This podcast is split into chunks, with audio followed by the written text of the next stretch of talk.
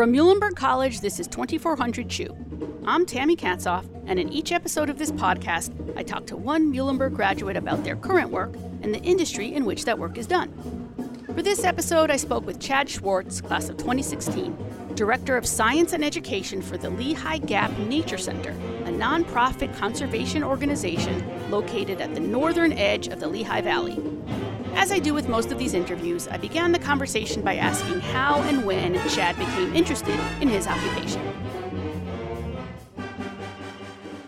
I've always been interested in nature, being outside. I mean, since I was very young, grew up with about seven acres of woods behind my house and started exploring there when I was really little. So I've always been interested in that sort of thing. And that's why when I was uh, looking into colleges, I, I was looking for some good environmental science programs because that seemed like something that would be of interest to me.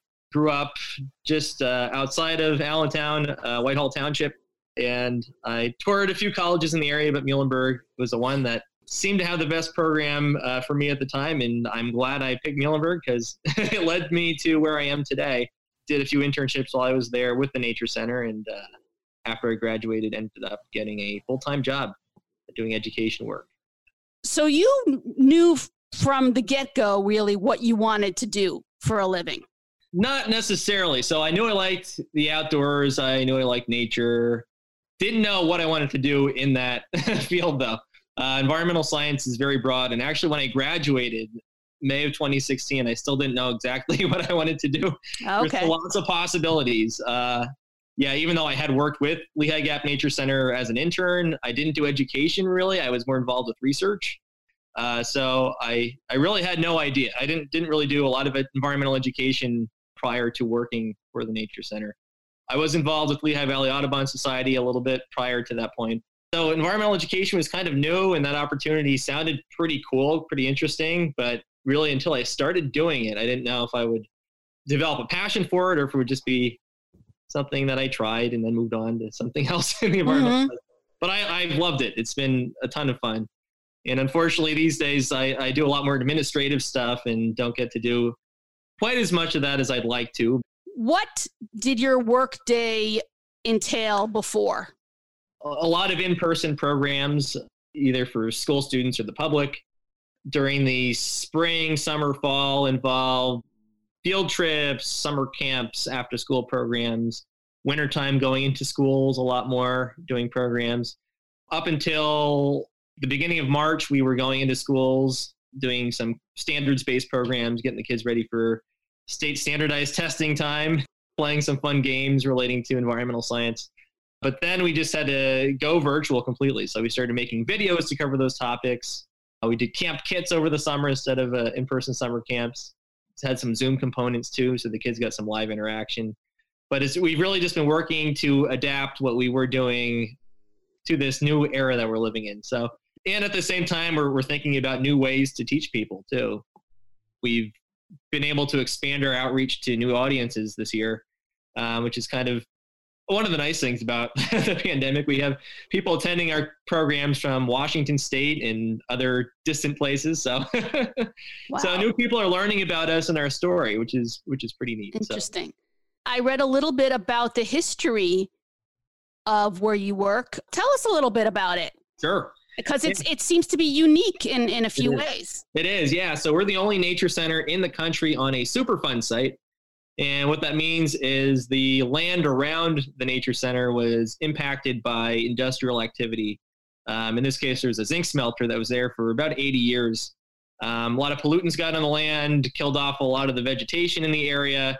So that area of land has been under uh, restoration for the past, well, actually about 30 years now, different sections of it. So Lehigh Gap Nature Center bought one small part of that Superfund site, one small part of that impacted area for the past 20 or so years. We've been bringing it back to life in our own way. We've turned our part of the, the Superfund site into grassland and built a trail system and opened it up to the public so they could actually learn and hike and bike and do all kinds of fun things. What kind of a team do you work with? Who works with you there? Uh, we're pretty small staff at the Nature Centers back when I was hired, it was just two people actually Dan Kunkel, who coincidentally graduated with me in, in 2016. He got a uh, an honorary doctorate from Muhlenberg the same day that I graduated. So we like to say that Dan and I graduated together. He got his honorary PhD, and I got my bachelor's degree. So Dan is the guy who who led that effort to create the Nature Center and bring that part of the Superfund site back to life. He organized lots of volunteers to get that job done. So for many years, it was just Dan and lots of volunteers. And he actually was mostly a volunteer himself. He um, started out entirely as a volunteer. He was hesitant to take any kind of salary. The board convinced him eventually to take a very small salary, which he mostly donated back anyway. When I started, there was one other staff person who ended up leaving the organization. But now Dan retired at the end of last year. So it's me and Brian, who also went to Muhlenberg. Um, so wow. Lots of Muhlenberg folks involved. All mules. yeah, that's right. Yep. So right now it's just me and Brian. Uh, at the start of this year, we were named co-directors of the organization. So I, I started out as program specialist, just basically doing programs, delivering programs. And now Brian and I co-lead the whole operation. Still lots of volunteers involved. We actually have Muhlenberg interns now too every semester helping with things. So it's important, important. Yep, we have another intern starting this fall who's going to help with some virtual education and uh, nice. uh, intern back in the spring help with different things too. So yeah, it's a pretty small operation. It's me and Brian. Um, we're the paid staff. We have just hired a, a Lauren earlier this year who helps with some administrative tasks, but she's also involved with a, a coalition that we're a part of. So she works half with us, half with that coalition. And otherwise, volunteers, interns. Pre pandemic, when everything was normal, what were the most challenging parts of your job and what were the most rewarding parts of your job? And how has that changed during the pandemic? A lot of challenges stem from the fact that we are small. We would love to grow. There's a lot of interest in our programs in the area, but with the small staff that we have, it's, it's hard to expand. We want to always provide quality programs before we expand. Quality over quantity is kind of, uh, we want to provide a quality experience for the audience that we have before we expand. So that that's always been the challenge. We, we've grown very sustainably and very slowly over the years, which has actually helped us during the pandemic. There are a lot of organizations uh, in the environmental field that are struggling financially right now, and especially in the environmental science or in the environmental education field because you know they have a lot more staff people who are involved with lots of programs but mm-hmm. then you know when you have all these programs being cut back because of the pandemic it's hard to keep those staff members on we were just talking about that today because we were, we were doing a conference earlier today with that coalition that we're part of and some organizations are really struggling right now and we're, we're doing okay because we have mm-hmm. such a small staff so there are downsides to being small in that you can't really expand your your outreach beyond what we're doing right now Mm-hmm. But at the same time, it's it's okay during a pandemic because still able to basically we're adapting and, and doing what we can and reaching the same audiences. But we didn't have to lay off any staff or anything like that. So yeah. Okay, so I'm going to ba- go back in time for a little bit because I was curious about something on your LinkedIn profile. What is, and I'm, I'm going to try to pronounce it right, the Acopian Center for Ornithology, and what did you do there? I think it's the best kept secret at Muhlenberg. It is uh, on the top floor of the uh, Shankweiler Science Building, which has changed a lot since they built the, the new science building. Uh, so it's hard to find now. But fourth floor, uh, you go up the elevator in the science building. It's hidden away in a corner up there, but it's a bird museum. A lot of people at Muhlenberg who have been there for years don't know it's there. It's really a, a great resource. Uh, so it, it is a bird museum. So back in the day, Muhlenberg had a big natural history museum that included birds and lots of other things. I think a lot of that stuff ended up in storage, but when they did the renovations to the science building, they kept the bird collection. All the birds are well preserved and documented. And when I was an intern there for two summers, I helped to organize all the birds and put them in scientific, uh, well, it's called taxonomic order, but basically I just put them in order based on how they're related to each other. So I did that, helped uh, helped the curator Peter label everything and make sure all the data was in the computer. And so that's what I did when I was there. But there is a lot of research going on on bird window collisions. And uh, Dr. Klem, uh, the ornithology professor, and Peter Saenger, who is in charge of the museum, they have been working for years on uh, raising awareness of this issue. Dr. Klem is actually the first person to study the issue of bird window collisions.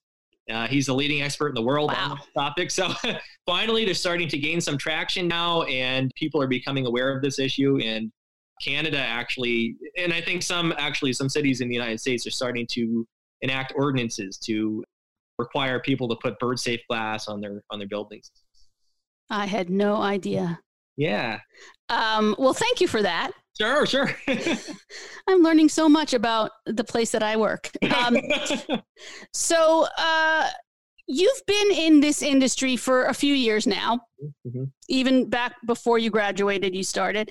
Um, you've probably seen seen some changes, and obviously, you know the very fact that Muhlenberg now has a brand new. Um, oh gosh, I want to get this right. Sustainability studies program. yes, major. Yes. Yes, Yeah. the, the, uh, Muhlenberg has a brand new sustainability studies major, yeah. and I'm sure, you know, this is this is, you know, get a trend nationally, Right. um, because people are understanding what is going on with our planet.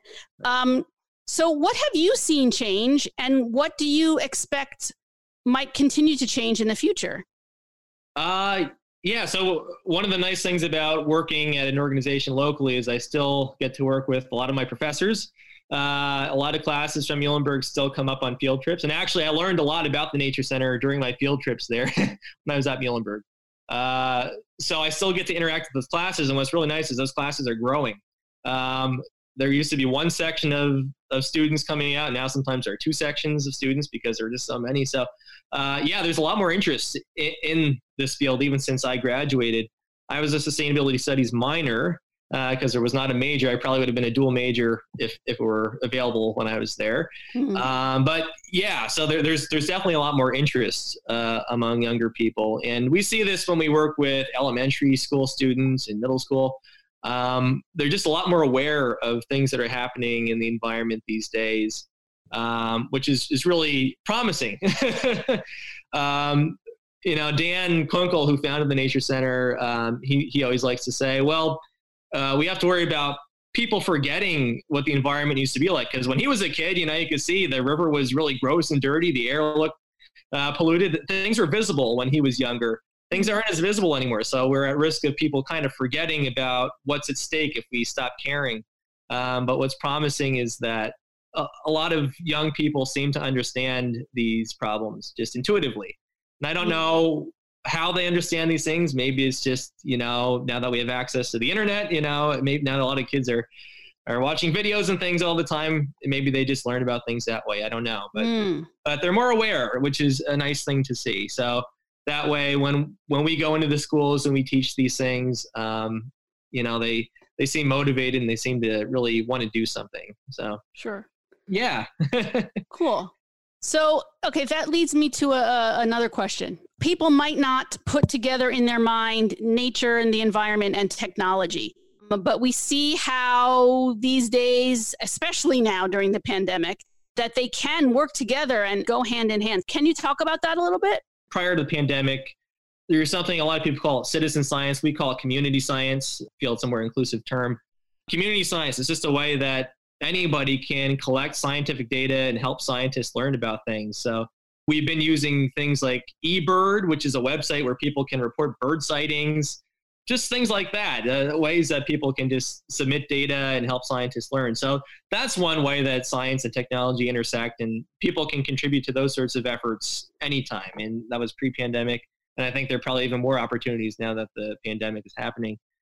But again, technology has allowed us to just reach out to a lot more people and talk about our unique and hopeful story at the Nature Center. There aren't many examples of a, a, place that was literally barren and lifeless that now hosts a Nature Center like us. So we're able to spread that message of hope beyond just the local area and uh, maybe motivate people to do just small things to improve the Mm. environment around them. So uh, connecting people has helped a lot. In the same sense, we've been connecting with a lot of other people in this field. There are a lot of conservation and education organizations in just the Lehigh Valley area who are all doing lots of great things, but we really didn't communicate all that much prior to the pandemic because we're all very busy doing our own in-person programs and yeah so not a lot of time for us to interact with each other a few times maybe a few conferences per year But now we've been Zooming pretty much monthly and sharing ideas and partnering. And so that's another great thing that's come out of this too, technology wise. And we don't have to travel from place to place. So fewer emissions coming out of our vehicles. So a lot more true. meetings, a lot more true. meetings, fewer emissions, more ideas, you know. So that's true. Yeah. So those are some of the benefits that I've noticed technology nice. wise. Do you have uh, like a favorite memory or a day on the job that really stands out to you as something just super memorable and, and great and awesome? I just like anytime we bring students from the Allentown School District out to the Nature Center and just do experiential education. There are just so many memorable moments from from doing that because a lot of the students in Allentown have never been far beyond the the city. They haven't seen a mountain in some cases or seen you know wildlife up close. Um, so just seeing that spark is really exciting. And then we'll go into the schools with those same students during the winter months and teach them different topics, but they always uh, have really fond memories of their time out just experiencing in nature. So that's always neat, just seeing mm-hmm. that spark moment because mm-hmm. you don't mm-hmm. know what that could lead to. True. Uh, the kid just uh, holding a newt and getting really excited about that could lead to, you know, some lifelong passion for conservation. You never know. We, we teach hundreds of kids per year, and if just a handful of them really get excited about nature and protecting wildlife, uh, we feel that we've been successful. For anyone listening, whether they're a current Muhlenberg student or someone else, who is interested in doing the work that you do eventually, what advice would you give them? What recommendations would you give? Do internships, volunteer. Just um, if you're really interested in nonprofits in particular, like Lehigh Gap Nature Center, just uh, reach out to them, see what volunteer and internship opportunities are available. I tried different things. I did research. I did some uh, more hands on restoration work on the mountain at the Nature Center before I, I actually worked for the Nature Center. So just try different things and, and see what really catches your interest. Because a field like environmental science, you could go in many different directions. Mm-hmm. You know, you could get end up in policy and go to Washington D.C. Education, like we're doing, research, water quality testing, lots of different possibilities. So just try lots of different things, as many opportunities as you can, you know, take advantage of, just to get out there and, and experience different things. Really go for it. Is there anything you know now that you wish you knew uh, your first day at Muhlenberg? If you could go back and tell your first year self something. Well, I guess I would tell myself that uh, you know even after even after you graduate, you're you're always going to be learning and growing. So you know this is just the start of your educational experience, whether you go back to school or whether you start working. The skills you develop while you're at Muhlenberg will prepare you for what you do next, but uh, you're always going to be learning. Ask questions while you're at college, learn as much as you can, put as much into that experience as you can so you can get the most out of it, but then use that as a basis to keep learning and growing after you leave.